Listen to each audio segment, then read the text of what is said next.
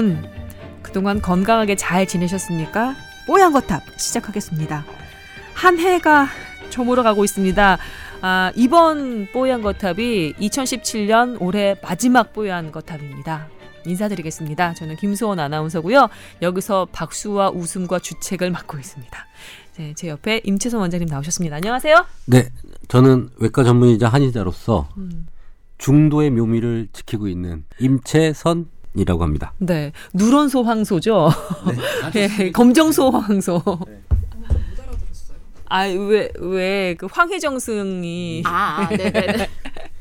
예, 중용이 뭐라고 해서 그냥 한번 옛날 얘기 해봤는데 안 받쳐주고. 아, 죄송합니다. 남주영 기자입니다. 안녕하세요. 네, 반갑습니다. 그리고 신현영 교수님입니다. 안녕하세요. 저희 80년대 세대는 황희정승 잘 모릅니다. 아, 그래. 죄송합니다. 옛날 사람, 옛날 사람. 주연아 힘내. 누런 소 검은 소 감사합니다. 예, 예, 황희정승 얘기 한번 꺼내봤습니다. 자, 어, 우리 뽀얀 가족 여러분께서는 한 해 동안 어떻게 건강 잘 챙기면서 지내셨는지 모르겠습니다. 저는 뭐 개인적으로 볼 때 뭐 이제 아시는 분은 다 아시니까 전반기에는 결핵 투병을 했고요. 완치 판정 이후에는 지금 또 뭐 자잘하게 또 잔병 치레 해- 해가면서 이렇게 살고 있거든요. 뽀얀거탑 진행하면서 제 건강도 좀 잘 챙겨야 된다는 생각 늘 하지만 또 그렇게 여의치만은 않은 것 같습니다. 그래도 완치를 계속 해나가잖아요. 그렇죠. 저는 저, 그게 예. 중요하다고 생각합니다. 완치를 계속 해나가시니까. 예, 예. 자잘하게 앓으면서 예. 근데 보통 뽀얀거탑 들으시는 분들이 건강에 좀 걱정이 있고 그걸 챙기시는 분들이니까 아마 제 마음이랑 비슷한 분들이 많지 않을까 싶어요.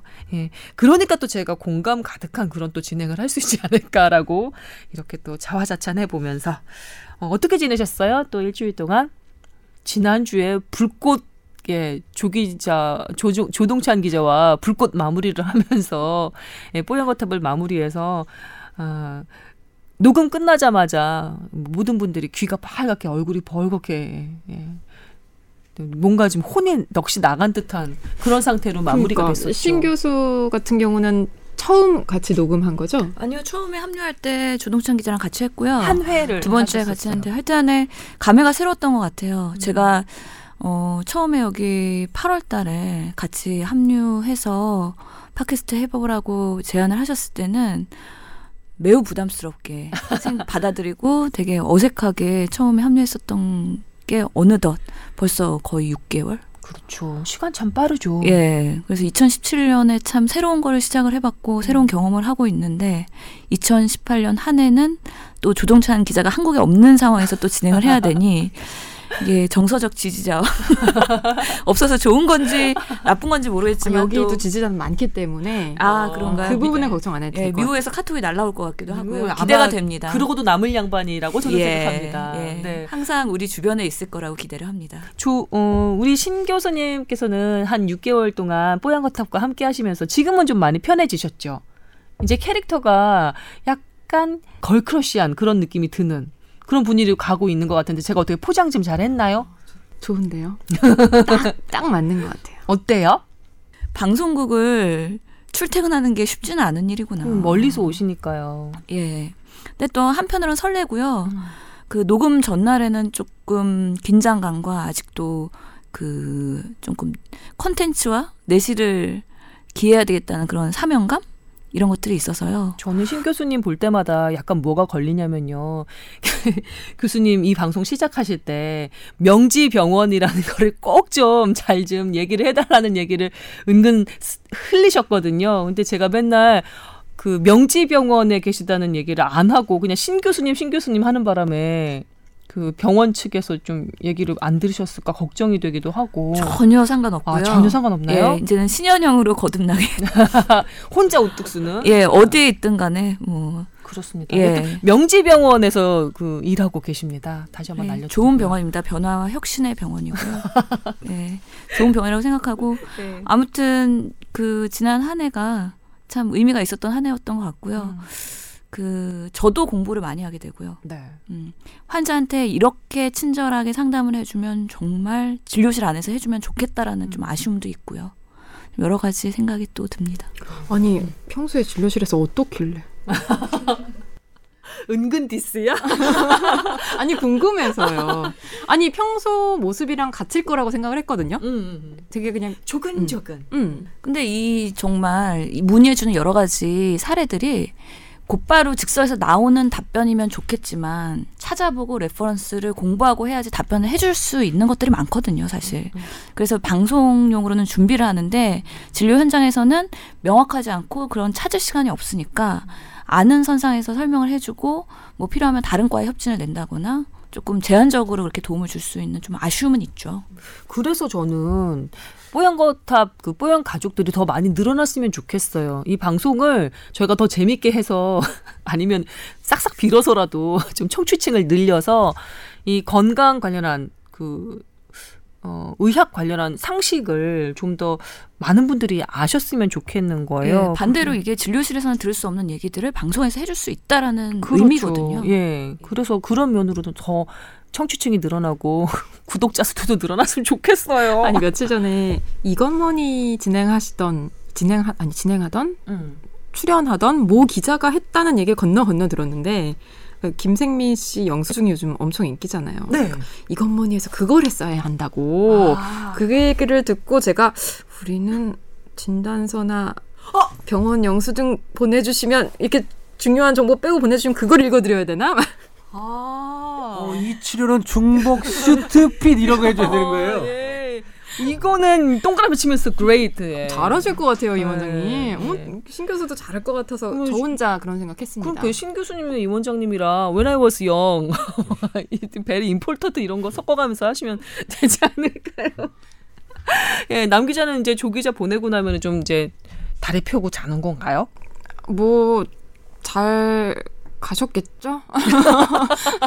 뭐 아니 근데 장단점이 있는 것 같아요. 제가 지난주에도 잠깐 말씀드렸지만 옆에 이제 선배가 딱 나타나면 그때부터 약간 제가 확 마음을 놔요. 긴장하고 있던 음. 거를 어쨌든 어쨌든 뭐 아, 아니면 취재가 부실하거나 그러면 일진이 방어막 해줘야지 뭐. 음, 일준이 책임지는 그러니까 거지. 일진이 책임지는 거지. 일진이. 그러니까 그래서 이렇게 약간 기댄 의지한 면이 많이 있죠. 음. 근데 또 이제 워낙 워낙 이진한테 가혹하고 네. 완벽한 취재를 요구하다 보니 네. 지난주에 그 얘기들은 사실 저 들으라고 한 거예요.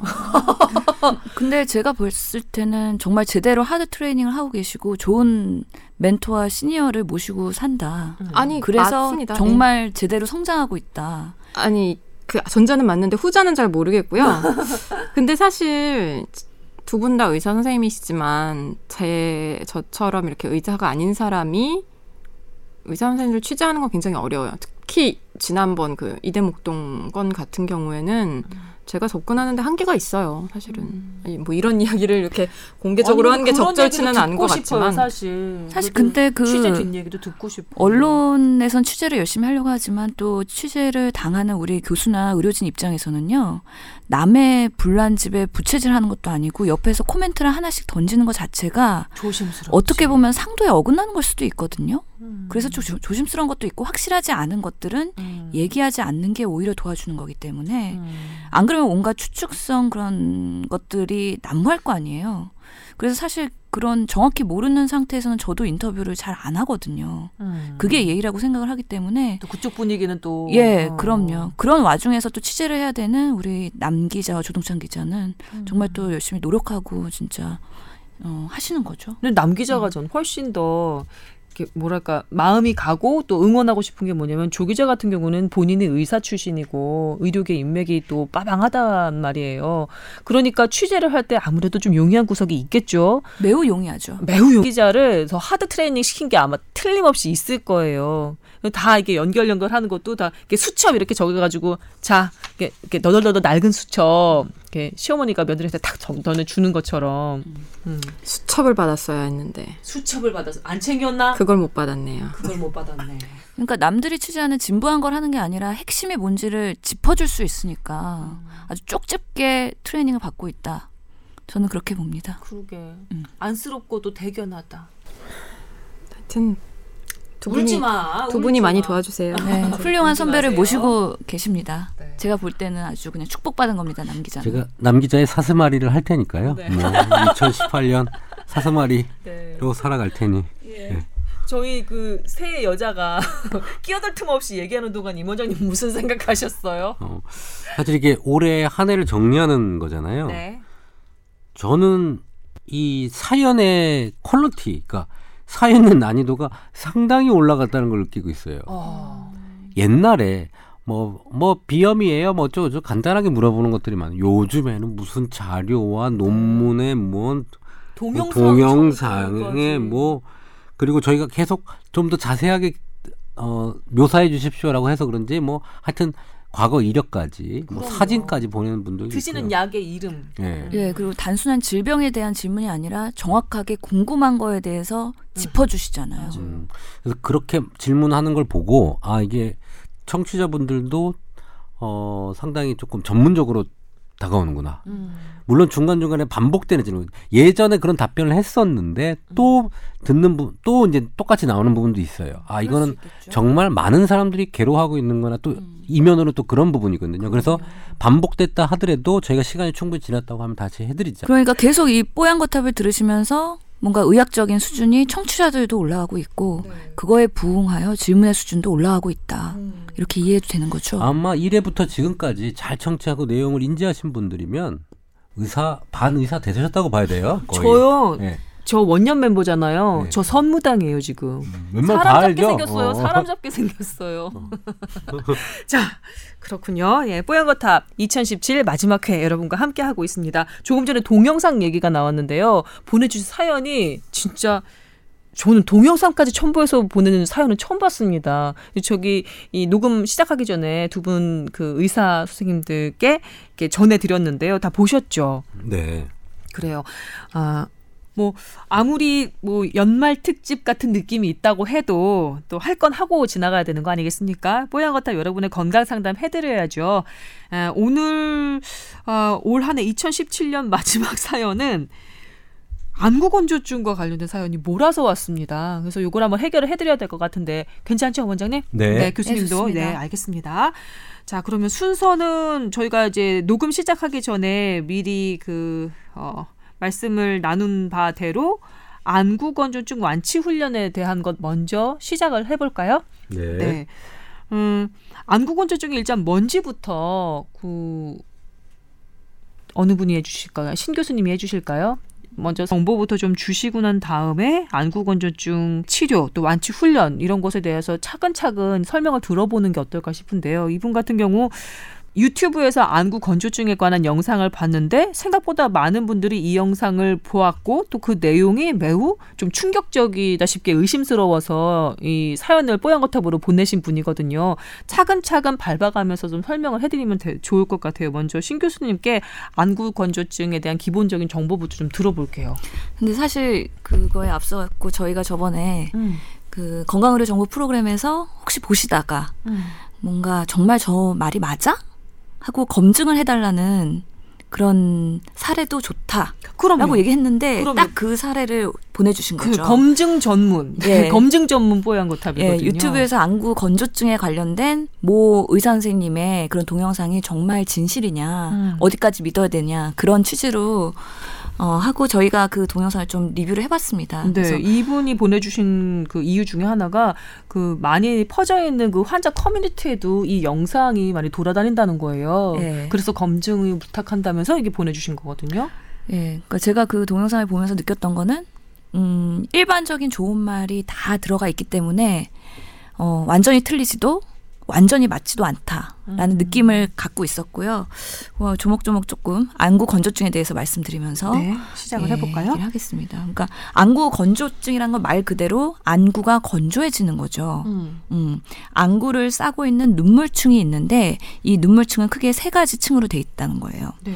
맨 겉에가 기름층, 음. 그리고 가장 많은 두께를 차지하는 게 물. 음. 그다음에 맨 안쪽이 점액층으로 돼 있기 때문에 네. 우리가 눈을 깜빡 깜빡 할 때마다 우리 안구를 이 눈물층이 코팅을 하면서 음. 유연제 역할을 하는 거죠. 음. 근데 이런 것들이 눈물층 세 개로 된 게 깨지면서 건조증이 시작이 되는 거예요. 음. 그러면 어떤 경우에 이런 눈물층이 뭔가 균형이 깨지면서 그런 역할을 제대로 못 하겠느냐 했을 때 가장 흔한 거는요. 어, 눈꺼풀 염일 때가 가장 흔하다고 안과 선생님들이 말을 해요. 안검염 말씀하시는 그렇죠. 건가요? 또는 실내에서 되게 건조해지는 환경 있잖아요. 맞아요. 그럴 때 오히려 환경적인 영향 때문에 건조해져서 안구 건조증이 더 심해질 수 있다. 음. 근데 본 동영상에서 보면은 여러 가지 원인들과 함께 치료법에 대해서 말씀을 하고 계시잖아요. 동영상에 그 제목처럼 나와 있는 게 이렇습니다. 의사들이 말하지 않는 안구 건조증의 진실. 혹하잖아요. 그래서 안구 건조증과 안구 건조 증상은 별개의 것처럼 설명을 하시긴 했는데요. 네.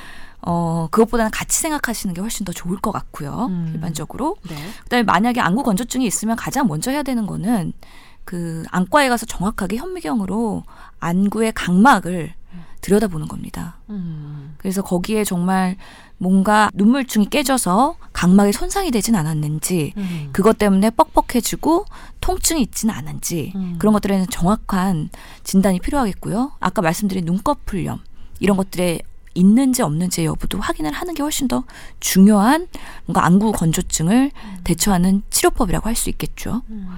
특히나 그 완치 훈련 뭐 규칙적인 생활 습관, 둔감 훈련, 눈심 훈련 그래서 뭐 어 안대를 하고 있어라, 눈을 감고 있어라 여러 가지 그런 좋은 얘기들을 많이 해주셨어요. 네. 멀리 물, 봐라. 예, 2리터 이상 마셔라. 뭐 스마트폰이나 인터넷은 적게 해라.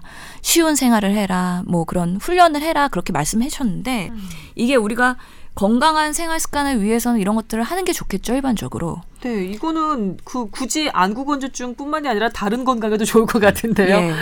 그래서 안구 건조증을 치료하기 위한 대안이라고 하기보다는 일반적인 건강을 위한 음, 뭐 팁을 말씀해 주신 거라고 생각을 하면 될 것 같고요. 네.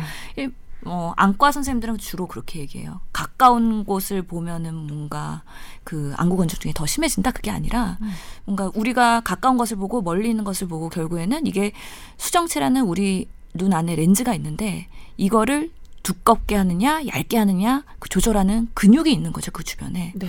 그 근육들이 움직이면서 이 근시 원시를 조절하는 건데 오히려 그런 그런 근육줄을 움직이면은 근육을 많이 쓰면 탄탄해지는 것처럼 음. 오히려 그런 것들이 안구 건조증이랑은 전혀 별개의 문제다. 음. 그래서 그 동영상은 사실은 안구 건조증이랑은 직접적인 관련은 없다고 말씀해서 눈을 많이 사용한다고 해서 과연 눈이 나빠지겠느냐? 그거는 다른 얘기라는 겁니다. 음.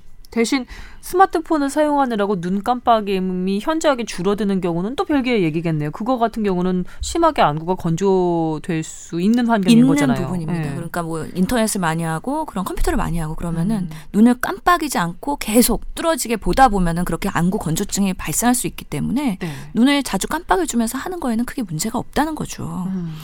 눈을 그러면은 감게 하고 안대를 하고 뭔가 마사지를 해야 되느냐 그거에 대해서도 우선은 눈을 감는다는 것 자체가 눈을 코팅해 준다는 얘기잖아요. 그렇기 때문에 건조 증상을 완화시킬 수 있는 좋은 대안이긴 합니다. 근데 안대까지 하면서 그렇게 뭐 교- 대중교통을 타면서 안대까지 하고 있어야 되느냐? 꼭 그렇지는 않다는 거죠. 물론 뭐 이렇게 순환을 위해서나 온열을 위해서는 효과가 있을 수는 있지만 굳이 그렇게까지 하면서 안구 건조증 증상을 뭔가 완화시키기 위한 노력을 하지는 않아도 된다라는 게 전문가들의 견해입니다. 예. 자, 그러면 어, 임 원장님도 어, 덧붙이실 말씀 있으신가요? 안구 건조증 기본적인 사항에 대해서? 안구 건조증을 단순하게 이제 이런 뭐 안구 건조증 훈련 형태로 해서 치유가 된다 안 된다 어 일반적으로 막 해보지 않습니까? 그렇죠. 근데 사실은 조금 그런 좀 중대한 질병이 있을 수도 있어요. 뭐 쉐그렌이라든지 그 면역 질환으로 그런 침샘이라든지 눈물샘이라든지 음. 그렇게 분비하는 세포의 면역 때문에 그게 분비가 안 되는 경우들도 있거든요. 음. 그럼 다른 감염도 있을 수 있고 그렇기 때문에 사실은 그런 병을 감별하기 위해서 꼭 한번 테스트는 해봐야 됩니다. 음. 어, 나 안구 건조증이야. 어? 그냥 일반 증상이 눈이 아프고 눈물이 뻑뻑하고 뭐가 뭐가 모래가 들어간 느낌이고 어, 안구 건조증이야. 나 그러면 이런 완치 훈련만 해봐야지. 가 아니라 어 이게 그렇지만 한번 병원에 다녀서 특별히 문제가 없이 그냥 그 우리 인공누액 정도 받아온다고 하면 그 다음에 이렇게 해야 될 이차적인 부분이지 네. 질병에 대한 걸 먼저 룰아웃을 먼저 하는 게 음, 먼저다.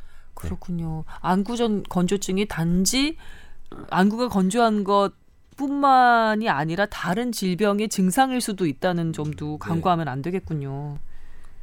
그래서 환자분들이 어 이렇게 하고 병을 키워서 올 수도 있는 거니까 이거를 너무 맹신은 하면 안 됩니다. 이런 음, 뭐 예방법, 훈련법이 도움이 될 수는 있지만 내가 이걸 하면 괜찮아질 거라는 생각으로 병을 키워오는 것들은 항상 어, 조심해야, 조심해야 됩니다. 된다. 예. 예, 그렇군요. 신 교수님 동영상 보셨죠? 예. 예, 동영상에서 어, 이 사연 보내주신 분이 고개를 갸우뚱한 부분이 이제, 이제 신 교수님이 설명해 주실 부분인 것 같은데요.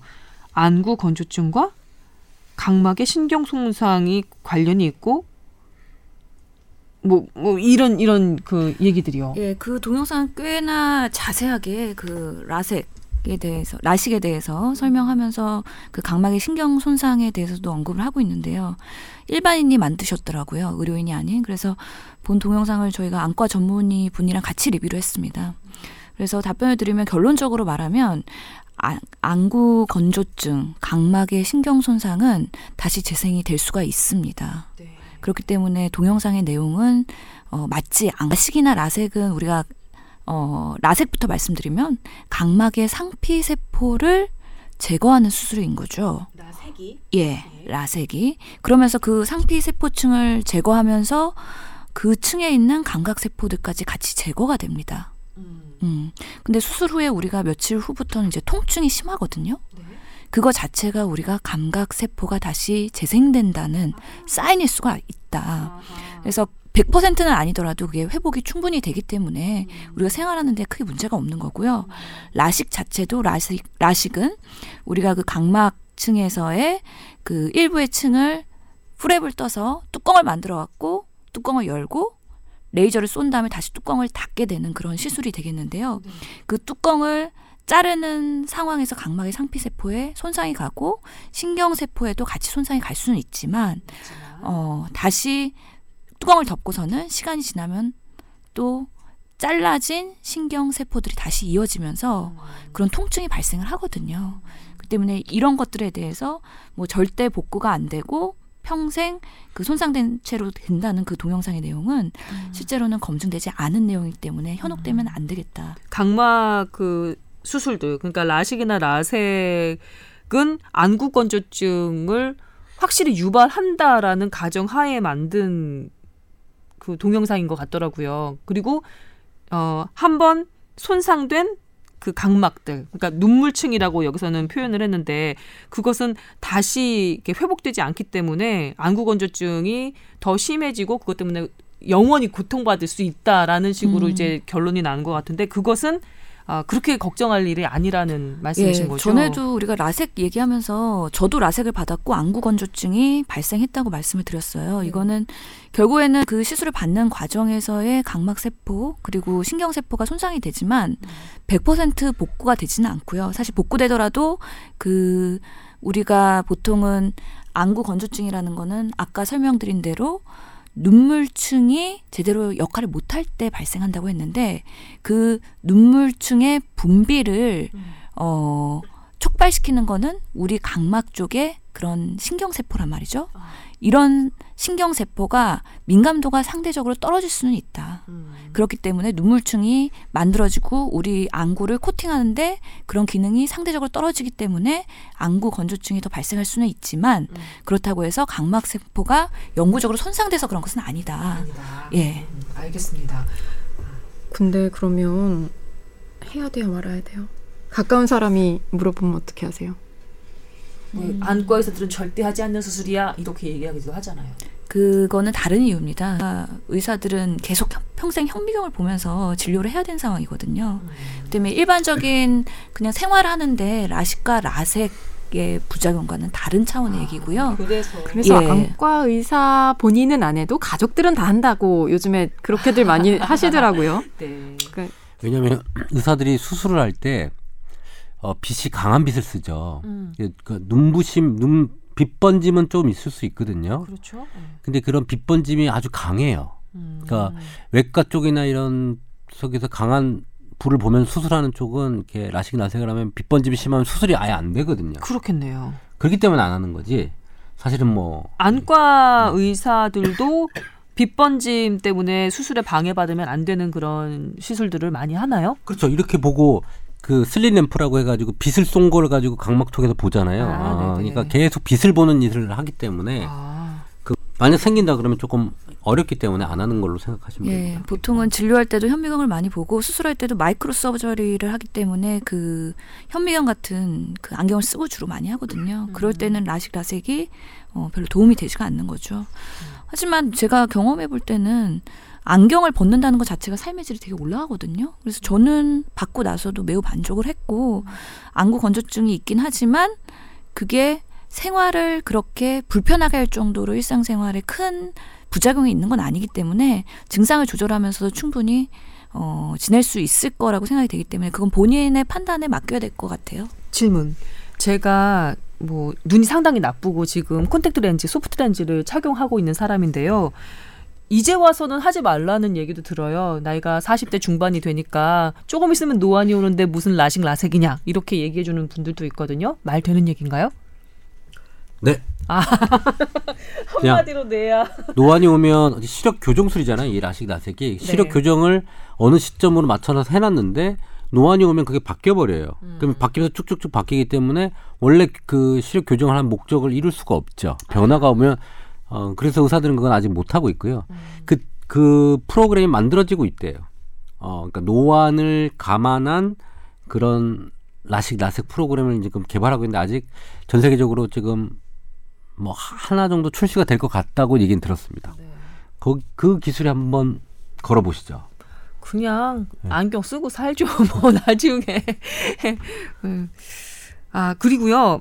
어, 조금 전에 말씀드렸다시피 오늘 그 안구 건조증 관련한 사- 사연이 꽤 많이 왔거든요. 이분 30대 남성이신데 2011년에 왼쪽 눈만 라식 수술을 했는데 갑자기 2015년에 안구 건조증이 생겼고 그 뒤에 눈 통증이 너무나 심해진 거예요. 어, 24시간 쉬어도 계속해서 이 통증 때문에 고통을 받아서 우울증까지 번졌답니다. 그래서 이분이 정신과 치료를 받고 정신과 약까지 복용을 했는데 정신과 약을 복용하니까 신기하게 눈 통증이 사라지더라는 거예요. 이분의 질문은 이겁니다. 어, 정신과 약을 언제까지 복용해야 될까요? 라고 적어주셨고 지금 먹고 있는 정신과 약이 눈의 통증을 근본적으로 없애주는 건가요? 아니면 진통제처럼 작용하는 건가요? 그리고 정신과 약을 끊었는데 눈 통증이 다시 생긴다면 다시 또 정신과 약을 먹어야 되는 걸까요? 라고 물어오셨어요. 어떻게 생각해 보면 약간 연결이 안 되는 질문 같지만 이분 같은 경우는 너무 절박한 질문일 것 같기도 합니다. 눈이 아파 본 적이 있나요? 음, 눈이 아파 본 적? 라식 라, 라섹 하셨어요? 라식 하셨 저는 라섹을 했고요. 주로 밤에 자다가 눈 통증 때문에 잠을 깰 잠을 정도로 예. 그러니까 아니 아니요. 초기에, 초기에. 이제 라섹이 훨씬 통증이 심해요. 왜냐하면 각막을 깎아서 거기에 신경의 통증을 느끼는 부분이 있기 때문에 거기가 건조해가지고 눈을 자다가 거기 눈물이 이렇게 딱 덮어줘야 되는데 그게 안 되게 달라붙었을 때 눈을 우리가 잘 때 움직이거든요. 그 갑작스럽게 막 눈이 찢어지는 통증을 느낄 때가 있죠. 어. 근데 그 통증이 상당히 심해요. 왜냐하면 우리가 눈에 모래가 들었을 때 이런 거 상당히 불편하게 느끼시죠. 그래서 눈에 있는 아주 미세한 신경은 상당히 예민한 겁니다. 그래서 눈 각막에 있는 신경은 남들보다 다른 데보다 훨씬 통증이 더 예민하다고 봐야 되거든요. 그렇기 때문에 이분이 눈이 아팠을 때는 상당히 아팠을 거예요. 그런데 정신과 약을 먹고 좋아졌다. 사실 저는 요 사이에 뭔가 관계가 하나 있을 것 같다는 생각이 들고요. 빠진 어떤 골이. 네, 빠진 골이. 어, 빠진 골이라고 하면 우리가 신경과에 보는 두통이 있는데 우리 클러스터 헤드에이크라고 하죠. 그러니까 군발성 두통이라고 눈이 빠질 듯이 아픈 두, 두통이 있어요. 그러니까 이 사실은 이 두통의 양상이 약간 그쪽 신경과 통증과 조금 관련이 있고 그다음에 우리가 눈이 아플 때도 사실은 측두근이나 이렇게 시- 근육, 목 주위에 이제 근육에 문제가 생겨도 눈이 아플 수가 있어요. 눈이 빠지게 아프다고 느끼는 부분인데 이제 그런 근골격계라든지 그 재반 사항이 있다가 이 정신과 약을 먹고 내가 조금 안정이 되면서 근골격도 릴- 릴렉스가 되고 두통 부분도 어느 정도 해결이 되면서 눈의 통증이 좀 줄지 않았나라고 좀 생각이 들고요. 안구 건조증으로 심하게 이렇게 아프신 분들이 조금 의외의 진단을 받기도 해요. 아까 얘기한 그런 질병들이. 난 안구 건조증이라고 생각해서 안과 갔는데 안과에는 문제가 없어서 맨날 누행 인공 눈물만 줘요. 근데 진단 받, 받다 보면 뭐 군발성 두통, 그 다음에 경추 목 신경의 뭐 측두근 뭐 증후 뭐 문제로 그렇게 해서 눈 통증이 나오기 때문에 어 이분은 그런 신경과적 저- 두통과 정신과적인 부분하고 관련돼 가지고 이렇게 따르게 진단받을 수가 있거든요. 그래서 안구건조증을 병원에 가보라고 꼭 얘기를 하는 겁니다. 이 딱 예시가 딱 나오네요. 예. 아까 말씀드렸던 그 예시가 여기 지금 나오네요. 음. 등장하네요. 저는 이 케이스 보면서 사실 그 정보가 사실 부족해서 정확하게 진단명을 또는 치료에 대한 도움을 드리는데 제한이 있다고 생각을 하는데 우선은 말씀하신 것처럼 안과 가셔갖고 각막이 얼마나 건조한지 그걸로 인해서 각막 손상이 얼마나 발생했는지 그런 것들을 객관적으로 판단을 해야 되는 부분이거든요. 그런 것들이 있다면 당연히 안과적인 문제가 되는 건데 그런 것들이 없음에도 불구하고 지금 이런 증상들이 나타나는 건지 그래서 정신과 약을 먹으면서 호전되는 건지 그런 것들은 감별을 해야 되기 때문에 이게 저희가 판단하기는 어렵고요. 보통 항우울제 같은 경우에 단기간에 먹고 효과를 보기보다는 일반적으로 우리가 의사들이 얘기할 때도 6개월 이상 정도는 기본적으로 먹는다라고 설명을 하거든요. 실제로 그런 것들이 효과가 있는 거고. 때문에 금방 증상이 좋아졌다고 끊는 것보다는 주치의와 상의하면서 조금씩 점진적으로 테이퍼링, 그러니까 줄여가는 방법이 중요할 것 같고요.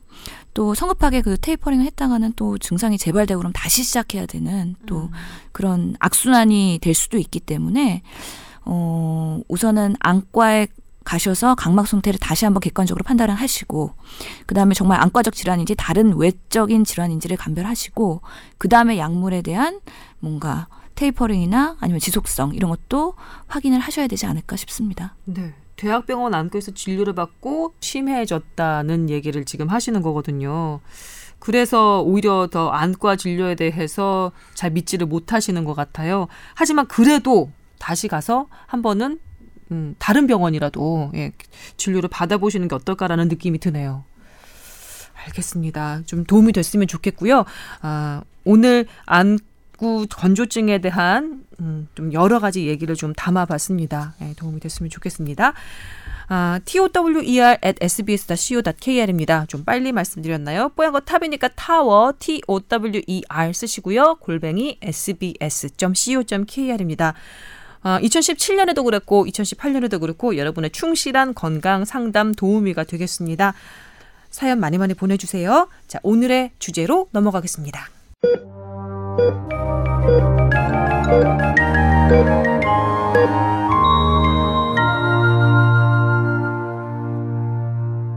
자, 오늘의 주제는 크게 두 가지 파트로 저희 또 욕심내네요. 크게 두 가지 파트로 예, 구성을 차에 소화해드리지 못했던 하지만 약속드렸던 그런 주제예요.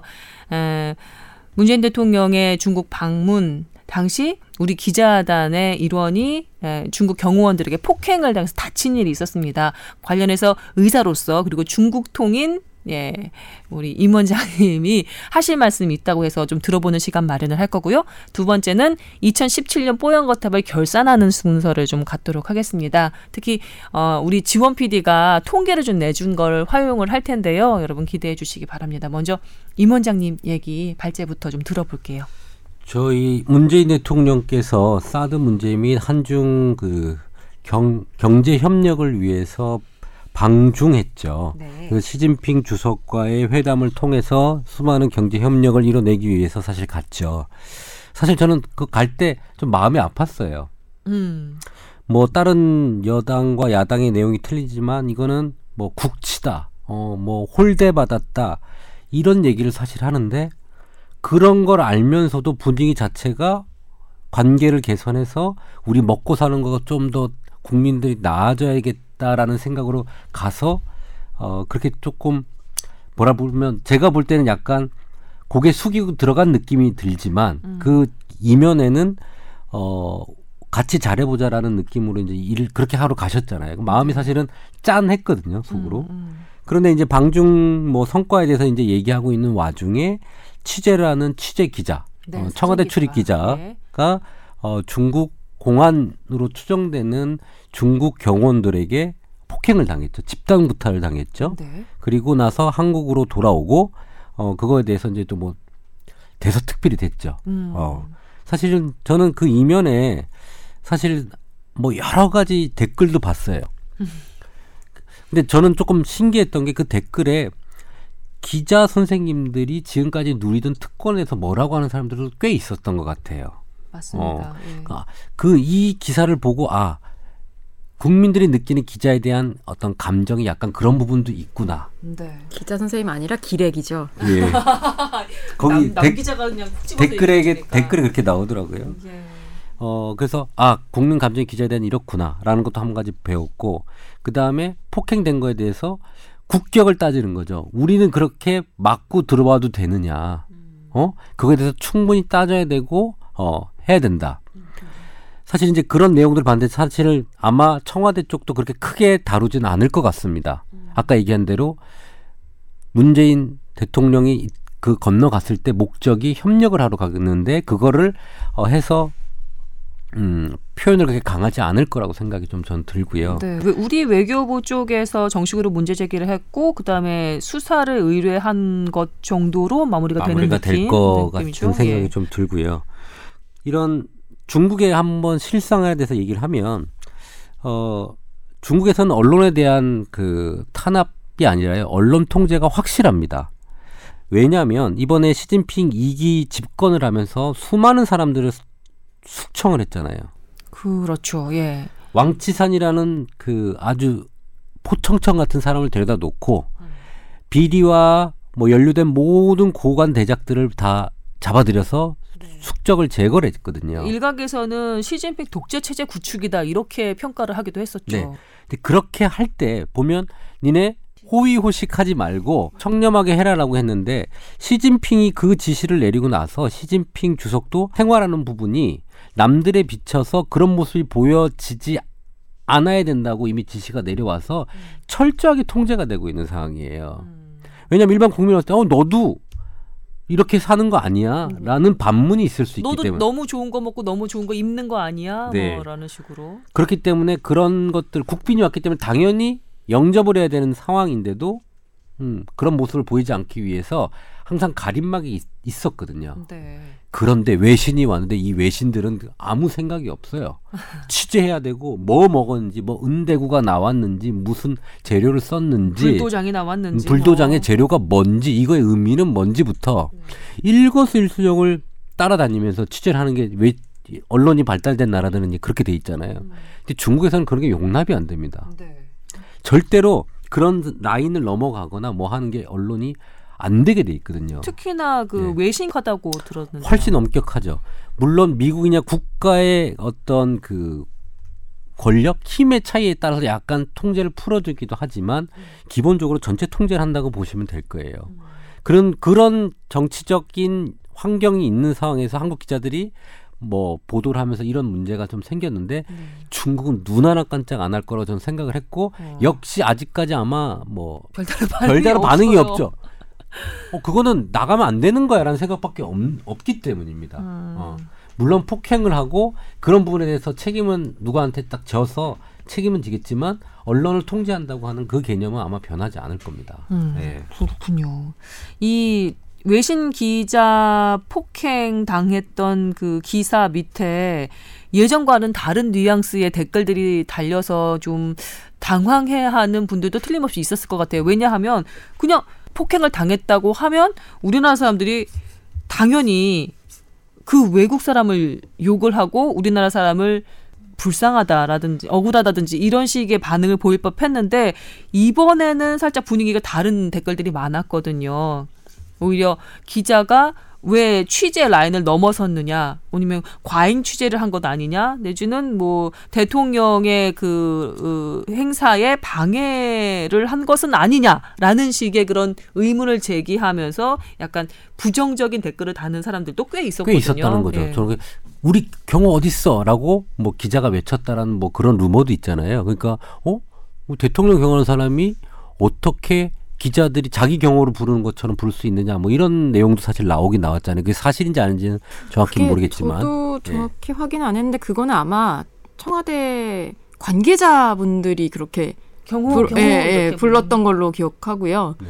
그때 영상을 보고 그러면 그 아니, 기자들이 그렇게 부르진 않았을 알았어. 것 같아요. 근데 이제 그런 식의 댓글들도 나오는 걸 봐서 아 기자들의 조금 뭐랄까 언론의 파워를 가지고 움직였던 것에 대해서 반감이 있는 사람들이 꽤 있었구나라는 좀 느낌은 좀 사실 조금 받았어요. 청와대 기자단에 대한 여러 가지 불만과 예, 좀 네. 기자로서 기자답게 하지 못했다는 그런 약간 불만이 많으신 거는 맞죠. 사실 지난 정권 때부터 그게 좀 누적이 되어 왔고 그래서 그 뭐 여러 게시판에 오른 글을 보면 예전에 어, 한, 한참 국정농단 관련해서 그 탄핵 국면에서 박근혜 대통령이 하얀 옷을 입고 청와대를 직접 기자들을 불러서 자기 얘기를 에, 좀 피력할 때 손을 양손을 다소곳하게 모으고 대통령 박근혜 전 대통령의 얘기를 경청하고 있던 그 모습을 이제 사진으로 하나 두고 그 다음에 이번 그, 그 기자들의 그 논란이 뭐 나- 그, 드러나는 그런 사진을 두고 두 사건을 한번 비교해 보아라 라면서 이제 게시판에 많이 글이 올라오더라고요. 너희들이 과연 똑같이 취재를 하고 있느냐라는 식으로. 근데 모르겠어요. 저는 사실 이 사건은 뭐 제가 막 그렇게 열심히 들여다보진 못했는데, 근데 어, 그럼에도 불구하고 사실 뭐 기자들이 많이 뭐 마음에 안, 안 드는 많이 많으실 거고 기사도 불만이 많을 기사에도 불만이 많으실 거고 여러 가지 뭐 있겠지만 어쨌든 기자들이 언론이 해야 되는 역할이 분명히 있거든요. 예, 국민들을 대신해서 취재하는 부분도 있고 저희가 던져야 하는 몸을 던져서 취재하는 해야 되는 부분도 분명히 있고 그렇기 때문에 너무 막 이 기레기야 잘 맞았다 막 이런 거는 아닌 것 같아요. 그게 세상에 어, 누가 어떤 맞을- 대상이든 이게 잘 맞았다고 얘기하는 거는 이건 정말 아닌 것 같아요. 폭행은 기본적으로 나쁜 건 어디 그걸 발로 차 기자를. 그러니까 잘못된 건 많- 지적을 하시되 음. 이런 상황에서는 잘 맞았다 그거는 진짜 아닌 것 음. 같고요. 맞아요. 근데 그 동안의 그 심정이 어땠을지를 대변해주는 그 표현이기는 하고 그것은 이해는 하지만 그렇죠. 맞아요. 예. 네. 반성할 부분 분명히 있는데 조금 조금만 한번 입장 바꿔 말씀 아, 생각해 보면 좋겠다. 그나저나 그 기자가 많이 다쳤나요?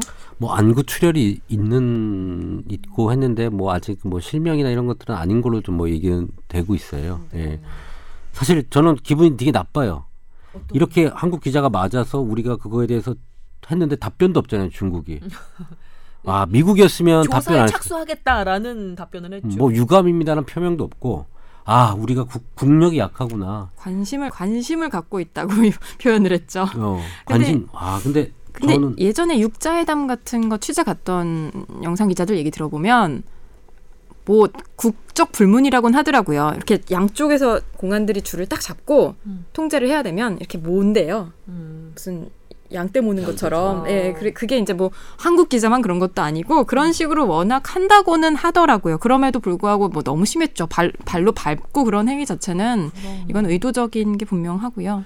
그런데 저는 국, 우리나라 대한민국의 국력이 좀 더 높아졌으면 이런 거에 대해서 중국이 발빠르게 더 움직였을 텐데 어, 같은 조건이라도 미국과는 차별이 있는 것 같다. 우리가 국력을 더 키워서 나중에는 그런 거에 대해서 빠른 답변과 사과까지 받는 그런 나라가 됐으면 좋겠다. 지금은 사드 때문에 우리가 매출이 많이 떨어졌죠, 우리 GDP가 만 중국 수출이 떨어지면서 타격 있지만 회복해서 일일에 300억씩이라는 얘기가 있어요. 네. 높이고 다변화해서 어, 중국 그늘에 벗어나고 더 강대한 나라가 됐으면 좋겠다.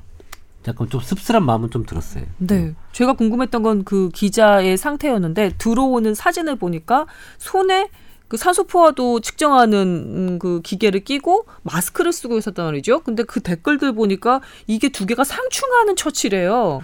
그런 처, 그런 또 댓글도 있더라고요.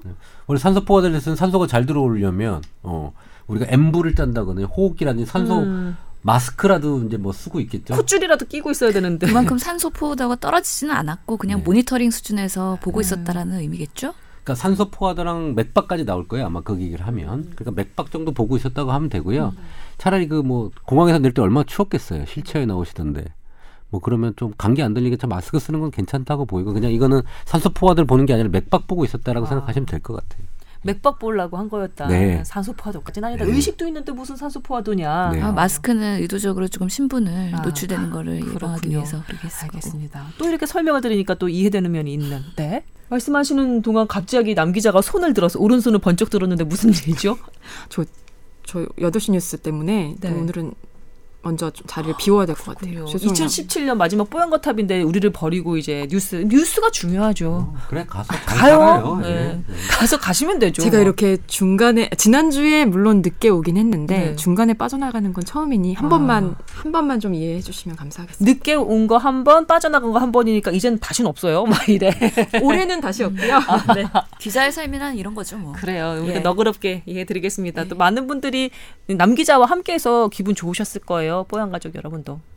내년에는 더 새해에는 더더 많은 뭐랄까요? 빵빵 터트려 주세요. 그거는 솔직히 자신이 없고요. 더 많은 분들을 대변해서 음. 열심히 질문하고 열심히 또 듣고 그러겠습니다. 네, 파이팅. 먼저 네. 가보겠습니다. 얼른 달려가세요. 네. 자, 저희는 계속해서 진행을 좀 해보겠습니다. 아, 저희가 두 번째 파트도 준비한 건 2017 뽀얀 거탑 결산이거든요. 어, 저희가 어, 우리 신 교수님 오고 난 다음에 8월 이후부터 시작해서도 꽤 많이 진행을 했습니다. 어, 그 중에 여러분도 아마 떠올려 보시면 아시겠지만 그래도 클릭수 조회수라고 해야 되나요? 청취자 수가 많았던 것을 좀 선별을 해봤거든요. 1위가 뭐였죠, 지원 PD? 북한 기순병사. 맞습니다. 아, 귀순병사와 기생충으로 본 북한의 보건의료 실태 이때 기억이 나는데요. 언제 방송이에요? 11월 23일 방송이었습니다. 한, 한 시간 훨씬 넘게 예, 저희들이 진행을 했던 기억이 나고요. 막 통일 이후까지 걱정하는 그런 격정 방송을 했던 격정 토로 방송을 했던 기억이 나네요. 우리가 큰 그림을 그렸었죠, 그때. 근데 지- 그때 제가 어 이국종 교수님이 그런 환자의 신상 정보를 알린 거에 대해서는 문제가 있다라고 했는데 댓글에 저를 많이 뭐라고 하셨어요. 어 그럴 수도 있지. 어막 얘기를 하셨지만 그 뒤에 유엔에서 이국종 교수가 그렇게 브리핑한 거가 잘못됐다고 사실은 인권위원회에서 얘기를 했어요. 음. 어 그렇게 자세하게 브리핑하는 것은 잘못됐다라고 사실 유엔에서 얘기를 한번 했거든요. 네. 어, 국민의 알 권리도 있지만 사실은 그 부분은 환자의 정보를 너무 많이 노출한 건 맞습니다. 어, 이국종 선생님도 사실은 자기가 그거를 문제되면 자기가 책임을 지겠다고 했지만 우리 사회에서 이국종 선생님 책임 물을 사람이 누가 있어요? 지금 그분은 없죠. 어. 영웅이신데요. 예. 그러니까 그 부분에 잘못된 부분이야. 이 부분은 나중에 이런 일은 없어야 된다라고 제가 얘기를 말씀드렸는데 저는 청취자 여러분한테 조금 많이 혼났죠. 당시 정의당 음. 김종대 의원이 제기한 문제 제기가 사람들의 비난을 많이 받으면서 그 국면에서 함께 휩쓸려 들어가는 게 있는데 임 원장님의 얘기는 원론적으로는 맞는 얘기죠. 그리고 저는 하나 궁금했던 게 과연 이국종 교수의 그 브리핑이 사전에 기자들의 질문을 받아서 정리가 된 거였던가 아니면 이국종 교수 개인의 판단으로 그 정도 선까지 그 정보 제공을 해야 된다고 어, 생각을 했던 것인가? 전 그게 더 궁금하더라고요. 그래서 만약에 취재진들이 원해서 그걸 담아서 그 PPT를 만든 거였다면 너무 강하게 저 정보 제공을 요구했던 취재진과도 책임을 나눠야 되는 거라고 생각을 했고요. 그게 아니라면 이국정 교수가 이번에는 살짝 좀 좀 과하셨던 게 아닌가라는 생각을 저도 하는 거죠. 저는 두 가지 다일 것 같아요. 워낙에, 가지 다? 예. 어. 육종 교수님이 언론 대응을 많이 해보셨잖아요. 그리고 언론이 어떤 걸 궁금해하는지 어느 범위까지 오픈을 해야지 이게 국민적인 관심이 되고 그래서 아주대가 이렇게 잘 대처를 하고 있고 외상센터가 이렇게 최선을 다하고 있다라는 거를 피력할 수 있는지에 대한 그런 감각이 있으실 거라고 생각을 하거든요. 그러면서 언론 홍보학적으로는 잘한 것이 아닐까. 난또 이슈가 긍정적인. 엄청나게 됐으니까요. 예, 그리고 정말 의사의 그런 희생적인 모습, 그리고 정말 환자를 위해서 헌신하는 모습들을 국민들에 많이 보여줄 수 있는 좋은 계기였던 것 같아서 의료계 입장에서도 되게 정말 뿌듯한 사건이었다고 보죠. 혹시 기생충이 없었다면 이 정도 이슈가 됐을까라는 생각도 사실 저는 해봐, 해봐, 했어요. 왜냐하면 사실 우리 우리나라에서 기생충을 보기 어렵잖아요. 근데 어 기생충이 이렇게 큰 기생충이 있어 깜짝 놀라고 각인이 되거든요. 그 이미지가 예, 시각적으로 정말 충격이었잖아요. 충격이었잖아요. 사실 그렇기 때문에 많은 사람이 내리 인식하고 있고 어, 북한 기순병사 유엔 총격적 이렇게 연달아서 이제 해서 관심이 됐고 그다음에 외상센터까지 연결됐다고 좀 보기 때문에 어, 기생충 때문에 사실 한국 의료가 좀 발전한 부분은 있다고 저는 뭐랄까 좀 충격 요법 같은 그런 느낌이 좀 네. 있었어요. 그렇죠. 사진 한 장이 엄청나게 큰 메시지를 담고 있기 때문에 북한의 현실에 음. 대해서는요. 저도 그 이후에 강의할 때 그렇게 북한의 보건 사진을 그래서 국민들한테는 크게 다가왔을 거라고 생각이 듭니다. 네. 그 오모 병사 많이 회복해서 이제는 자기 발로 걷기도 하고 그리고 음식 취식도 가능하다고 하더라고요. 정말 다행이에요. 무엇보다 그 사람이 한국에서 잘 적응해서 정착해서 살기를 바라마지 않습니다. 아, 두 번째로는요. 어, 8월 31일에 저희가 방송한 건데요. 의사들은 왜 문재인 케어에 반대할까라는 제목으로 방송을 했습니다. 뽀용가타 116회인데요. 이것도 반응이 핫했습니다. 그 반응의 대부분은 뭔가 얘기해 줄 듯 하다가 마무리를 하지 않고 방송을 끝낸 거 아니냐라는 그런 질타가 좀 많았었거든요. 근데 나름대로 우리도 할 말은 있어요. 이게 문재인 케어의 방향성만 나왔을 뿐이지 세부 강론이 나온 상황은 아니었기 때문에 그렇죠? 저는 개인적으로 강론이 나오기 어렵다고 판단하는 사람이라 우선 비급여 총량을 계산할 수가 없거든요. 총량이라고 하면 가격 곱하기 수량이거든요. 환자가 얼마나 그 시술을 받았냐인데 비급여니까 의사들이 마음대로 가격을 받잖아요. 그러면 그 가격이 기, 어, 거의 추, 추산하기가 어려울 거예요. 각 병원의 모든 데이터를 다 가져와야 되는데 비급여는 제출 의무가 없거든요. 그러다 보니까 이거는 총량이 계산이 안 되는데 얼마나 사용되고 얼마나 보장해 줄지가 나올까. 그리고 올해 포함해서 내년에 얼마나 많은 의료 범위가 편입될지에 대해서 계획이 거의 없어요. 제가 올해 지나고 나면 좀 그 계획을 보겠지만 지금 아직까지 현재는 그게 많이 없기 때문에 얼마나 들어갈지 의사들과 이 정책 위반자들이 이제는 어떤 협의체에서 계속 좀 만나면서 조율을 해 나가지 않을까요? 근데 아시다시피 의협에서는 그렇게 협의체를 만들 병원 협회는 단독적으로 복지부와 협상을 하겠다고 지금 독자 노선을 걷는 행보를 하고 있기 때문에 지금 1차 의료인 의원급과 음.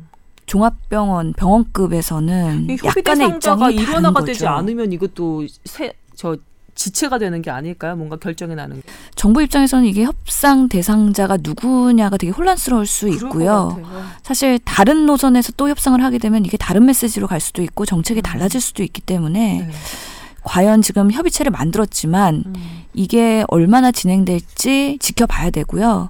사실 지금 의사협회 내 비상 대책위원회에서 협의체를 구성을 했거든요.